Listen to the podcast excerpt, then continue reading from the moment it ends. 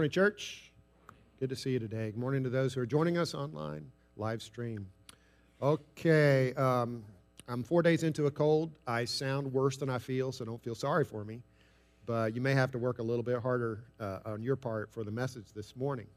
It has been said that people like to hear sermons on the book of Revelation because they don't know what it means, and that preachers don't like to preach sermons on the book of Revelation because they don't know what it means. Nevertheless, uh, we're starting a sermon series here this month of May on Revelation, and it's entitled End Game. End Game. Now, we're not going to do a book study. It's Revelation is 22 chapters, and it's very deep. It would take months and months and months. If you want to do more of an in depth study on Revelation, I've got two commentaries on your bulletin that are recommend if there's ever a book of the Bible where you need a commentary to help, that's the book. And that's where I can come in, maybe useful, because there's a lot of poor commentaries out there. But at The End Time by Russell Boatman and More Than Conquerors by William Hendriksen, those I would definitely recommend. But so all we're really going to do is hit the highlights over the next four weeks as we talk about the end game, God's end game. And Uh, really, I'll even try and pull a little something in for the mothers next week on Mother's Day. But my main theme this morning, my main point is the end game has begun. God's end game has begun. And we are in the end game. You say, well, why do you say that, Steve? Well, I've got three reasons for saying that. But before I get to those, a couple of introductory matters about Revelation itself. Introductory matter number one the book of Revelation is cyclical in its structure. It is cyclical in its structure. Revelation 5:1, the scroll was sealed with seven seals. Revelation 8:2, they were given seven trumpets. Revelation 16:1, pour out on the earth the seven bowls containing God's wrath. See a pattern there? seven trumpet seals, bowls. Uh, Revelation is not written in a, a, a straight line progression from the beginning of time until the end. You got a prologue in chapters 1 through 3, and you've got those seven letters to the churches from Jesus. Then you've got these three cycles. So you could picture it as a spiral staircase with three levels. You get up to the first level, and you're surrounded by seven paneled windows. You look out over the cityscape, you can see certain things. You walk higher, you get to the second level, you're looking at the same cityscape, but you maybe see a little bit more from a different perspective, and so on with the third level. Well, likewise, in the body of the book of Revelation, there's basically three cycles that are telling the same story. It's the story of the church age, basically, from its beginning to the end. And then in, in chapters 20 through 22, you have the consummation of the ages. It's like a Marvel movie. In the Marvel Cinematic Universe, you've seen one Marvel movie, you've seen the plot line of all of them. They got, they're telling basically the same story. You got an origin story, you got a conflict, right? You got a villain, hero, you got the battle, and then the victory at the end. It's just different, plug it in different characters. Same kind. So we got a cyclical, just saying it's cyclical. Second thing has to do with apocalyptic language. Apocalyptic language is symbolic. Revelation is apocalyptic language. Revelation 1, 1, and 3, the revelation of Jesus Christ. Going to read the whole thing. That, book, that word revelation in the original language is apocalypsis. Now we know some Greek. It's apocalypsis. Apo is a prefix meaning from. Uh, lupsis uh, means to cover. So it's to take the cover from. So apocalyptic language is symbolic. It's supposed to reveal and conceal at the same time. If this book fell into the wrong hands in the first century, there were certain things that would re- remain concealed. And, uh, but and you can reveal it also. As Jesus said, Hey, Lord, you've revealed this to the uh, children and kept it from the wise. Well, so there's, a, there's just apocalyptic language by its very nature is symbolic. So it, we need to understand that in our study. And I know you know this already, but there's a lot of prophecy experts out there that try to approach all these symbols in Revelation as if they're literal, and it just doesn't work. Know, unless you think Jesus, when he returns, is going to be riding on a literal horse and he's going to have a, the hilt of a sword in his teeth, and the angels that come with him are all on literal horses, and Satan, who is a spirit being, is going to be bound with a literal chain and thrown into a hole. You've got to allow for some symbolic interpretation. Okay, so having said all that, the end game has begun. Why? Three reasons. Number one, because Satan is bound. Satan is bound. Revelation 20, verses 1 through 3. We'll be doing most of our work this morning in, in Revelation 20. John writes, And I saw an angel coming down from heaven, having the key to the abyss, and holding in his hand a great chain. He seized the dragon, the ancient serpent, who is the devil or Satan, and bound him for a thousand years. He threw him into the abyss and locked and sealed it over him to keep him from deceiving the nations anymore until the thousand years were ended. After that, he must be set free for a short time. This is the binding of Satan during the millennium. Thousand years is a millennium. What is it? What is this binding of Satan? Number one, it's figurative. We're not talking about a literal chain, okay? It's figurative. Number two, it's relative. What, what all is included in the binding of Satan? Does that mean Satan can do nothing? Well, we need to let the Bible define that for us. For one thing, Satan has always been bound to a certain degree by God. God is sovereign, He's in control. We have free will, but it's, we have relative free will, relative independence to the degree that God allows us. Same with Satan. He has relative independence. Now, think about Job for a minute. In the Old Testament, Satan asked permission from God to test Job. Remember? And he tested him in two phases. And in both instances, God restricted what Satan was permitted to do. With the first test, he couldn't touch his body, and with the second test, he couldn't take, take his life. So God let Satan loose, in a way, on Job. He, he let him have a, a little more freedom, maybe, than he normally would have had, but he was still holding him back. Why? Because God is in control. He's still, he's in, oh, even over Satan. So Satan, that's why I say Satan's always been bound by the sovereignty of God. What does this mean when we say uh, that Satan is bound? Well, if I understand what the Bible teaches, this began during the earthly ministry of Jesus and continues through the gospel age, the age that we live in. For instance, uh, in Matthew chapter 12, Jesus had cast a demon out of a man, as he was wont to do. And the Pharisees couldn't deny a miracle had taken place, but they suggested that Jesus had done this by the power of Satan. He'd cast out a demon by the power of Satan. Jesus said, That doesn't make sense. That's when he said, A kingdom divided against itself or a family divided against itself cannot stand. And he went on to say, Matthew 12, 29, How can anyone enter the strong man's house and carry off his property unless he first binds the strong man? And then he will plunder his house. Who's the strong man? Satan. Who's the stronger man? Jesus. And so Jesus is, he's, he uses this language of binding. Jesus bound Satan with a chain or a rope, spiritual, whatever, and was plundering his house, meaning taking back the people that Satan had taken captive. This already began during the earthly ministry of Jesus, this binding of Satan. Reading Luke, uh, Luke chapter 9, Jesus sent 70 of his disciples out on a preaching tour. And after several days, they came back. And this is what they said Luke 10 17. Lord, even the demons are subject to us in your name. And Jesus said to them, I was watching Satan fall from heaven like lightning. Behold, I have given you authority to tread on serpents and scorpions and over all the power of the enemy. In Luke 11 20, he says, If I cast out demons by the finger of God, then the kingdom of God has come upon you. The kingdom's already here. Jesus put the finger on Satan, so to speak, to bound him. So I'm saying Satan is bound right now. We're in that thousand year stretch. We're in the millennium. Satan is bound. You may say, nah, not sure I buy that, Steve. If Satan is bound, how do you explain all the evil, the wickedness, the violence, the corruption in this world? He must have an awful long leash. That's a good question. I, what you, if you'd asked Job, would he have said that Satan was bound in his circumstances in life? I doubt it, but he was. Again, Know all the ways that Satan is restricted and bound. We have to let the Bible, the Bible tell us and determine this. Does the binding of Satan mean that we are protected somehow from misfortune in our lives, from grief, from death, from uh, disease? Obviously not. Obviously not. But we tend to think in terms of, spiritual, of uh, material things and physical things. That's just the way our minds go.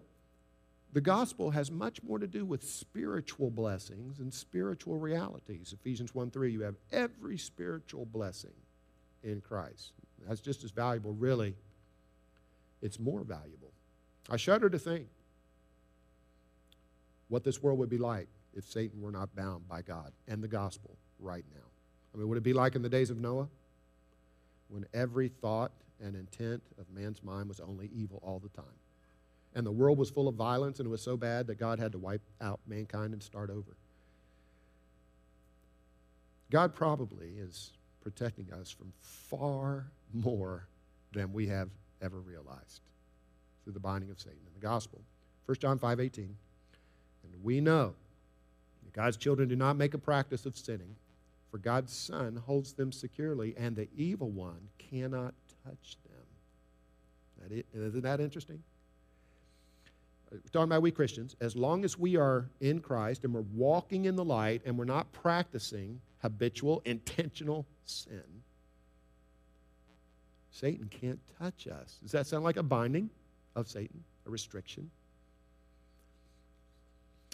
On April 7, 2018, a man from New Zealand wound up in bad shape after breaking into the Wellington Zoo to catch a squirrel monkey. John Casford snuck through the gates at the zoo. He cut through two padlocks to enter the squirrel monkey enclosure. Casford's intention was to steal a monkey for his girlfriend. But he ended up in a physical fight with the small primates instead. The altercation left Casford with a broken leg, two broken teeth, a sprained ankle, multiple bruises, and a prison sentence. At his sentencing, Judge Bill Hastings said, quote, I don't know what happened in the squirrel monkey enclosure. You know, and the monkeys know, but I don't speak squirrel monkey. But what I do know is that by daybreak, all the monkeys were distressed, and you had suffered a beatdown. Casford admitted that he was high as a kite that night. Kids, that's another reason not to do drugs. You might find yourself at the wrong end of a squirrel monkey beatdown. You know, this guy, John Casford, he wouldn't have had no problem. He would have had no problem if he just stayed out of the squirrel monkey enclosure, right? They're, they're, in, they're in their enclosure, they're behind the bars. And we're the same way. If we'll just, Satan is is bound and he's in the abyss. If we stay out of the abyss. But you know, as long as we're in the light, walking in the light, we don't practice sin. But sometimes we do, don't we? Practice intentional sin. I've done it, you've done it. We're crawling right down there in the, in the abyss. We're getting in the squirrel monkey cage with the squirrel monkeys, and, and Satan comes at us. But nevertheless, having said that, I'm, all I'm saying is this I believe we're in the end game because Satan is bound right now. Number two, I think we're in the end game because the first resurrection has occurred. Let's go back to John chapter, uh, Revelation 20, rather, verse 4. And then I saw thrones, and the people sitting on them had been given the authority to judge. And I saw the souls, souls of those who had been beheaded for their testimony about Jesus and for proclaiming the word of God. They had not worshipped the beast or his statue, nor accepted his mark on their foreheads or their hands. They all came to life again, and they reigned with Christ for a thousand years. This is the first resurrection. The rest of the dead did not come back to life until the thousand years had ended. Blessed and holy are those who share in the first resurrection. For them, the second death holds no power, but they will be priests of God and Christ and will reign with him a thousand years.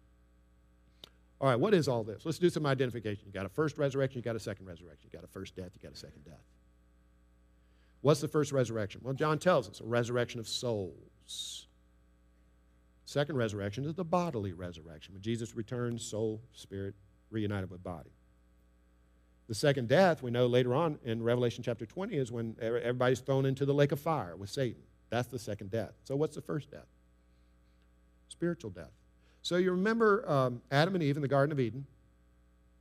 God said, Genesis 2:17, from the tree of the knowledge of good and evil you shall not eat, for in the day that you eat from it, you will surely die. Well, they ate from it, didn't they? Thank you, Adam. Thank you, Eve, very much. But when they ate from it, they didn't die physically.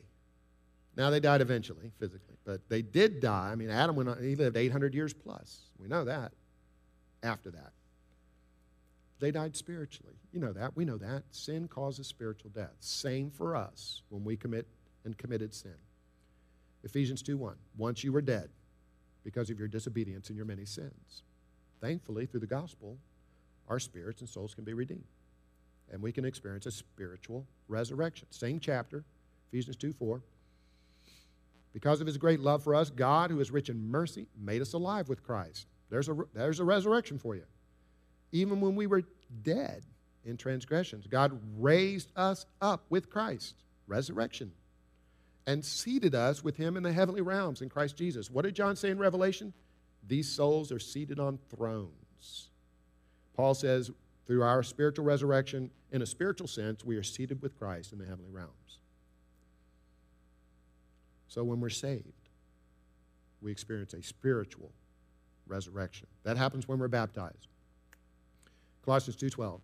Having been buried with Christ in baptism, in which you were also raised with him through your faith in the working of God, who raised him from the dead when you were dead in your sins, God made you alive with Christ. Well, you know, this is what happens when you're baptized. You got the immersion in water and the resurrection up out of the water. That's what we see. That's what's happening physically. Spiritually, what happens is in the mind of God, God is making us spiritually alive. He's resurrecting our spirits, the resurrection of the soul. So that's what happens when we are baptized. And then we're royal priests. 1 Peter 2 9. You are royal priests.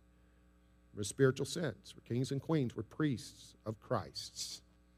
So what I'm saying is, this millennial, millennial time, thousand years, we'll get to more of that in the next one, but where God reigns, God is reigning right now. The, the church is the kingdom of God. Jesus said, The kingdom is within you.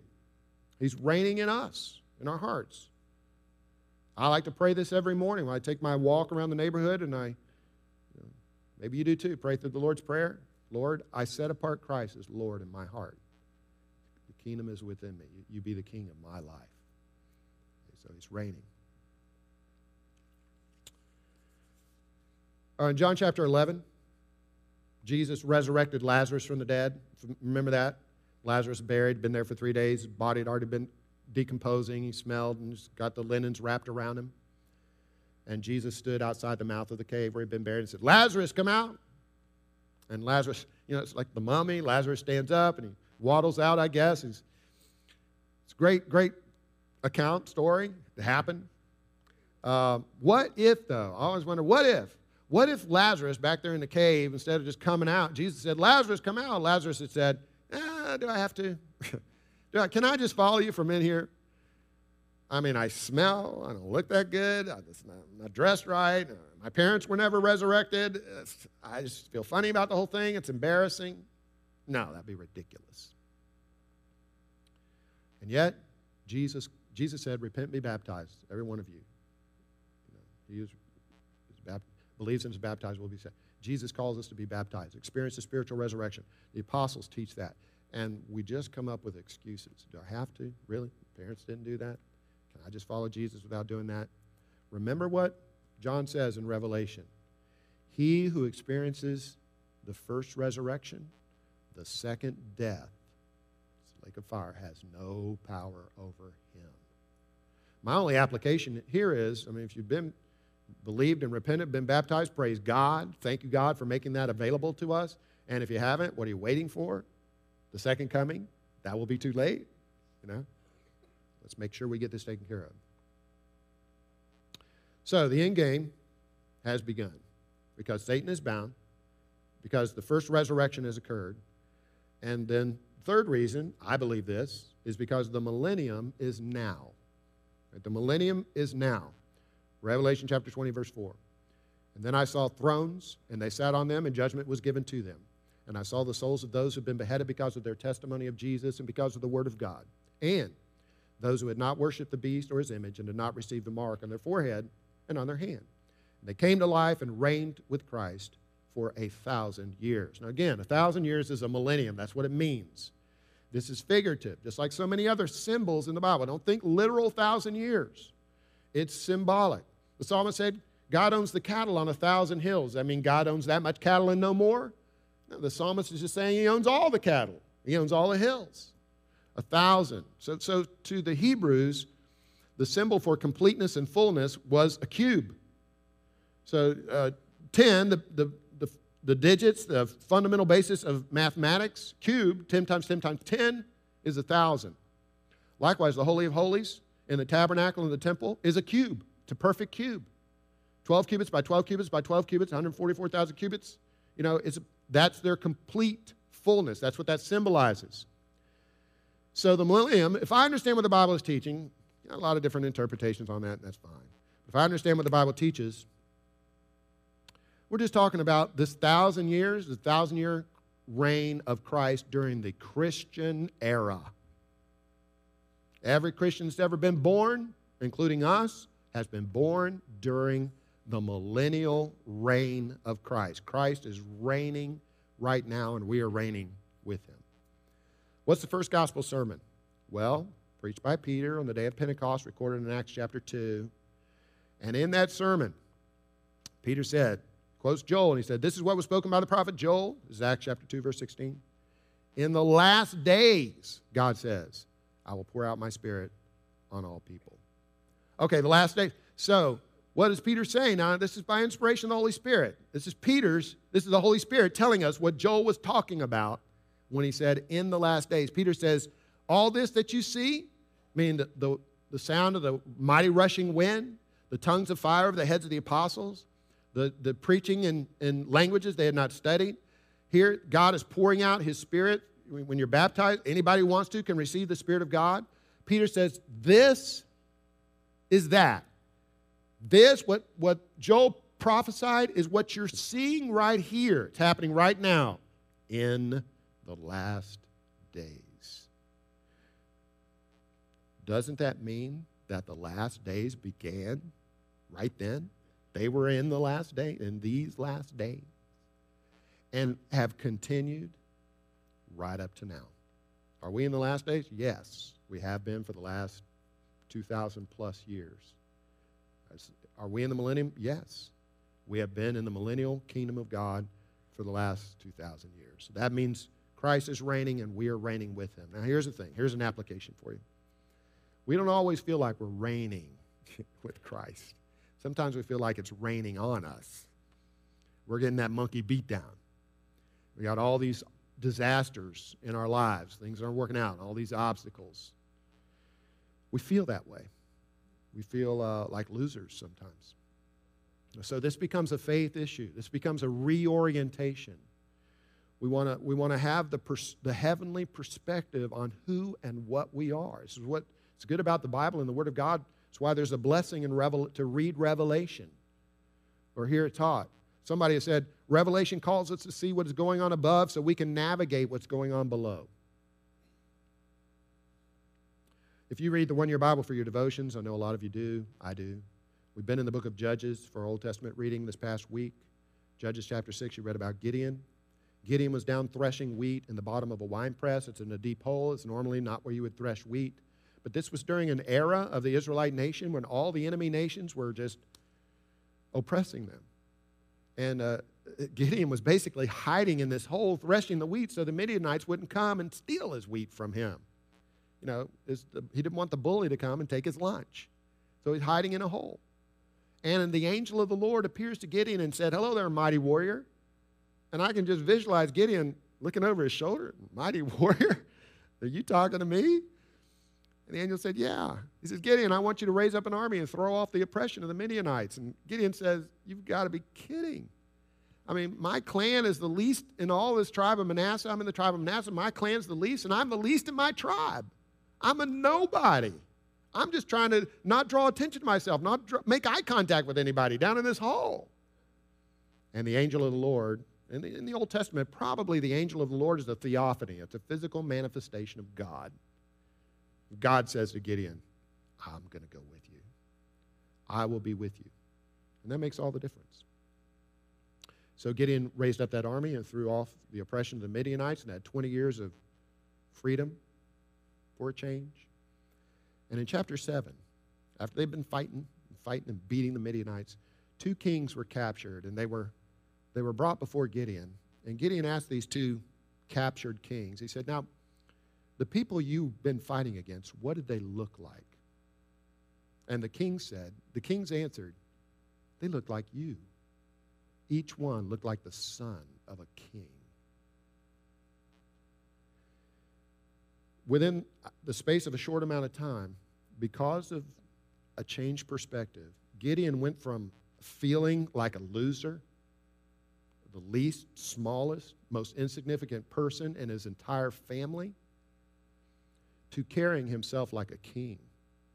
And his family all looked the same way.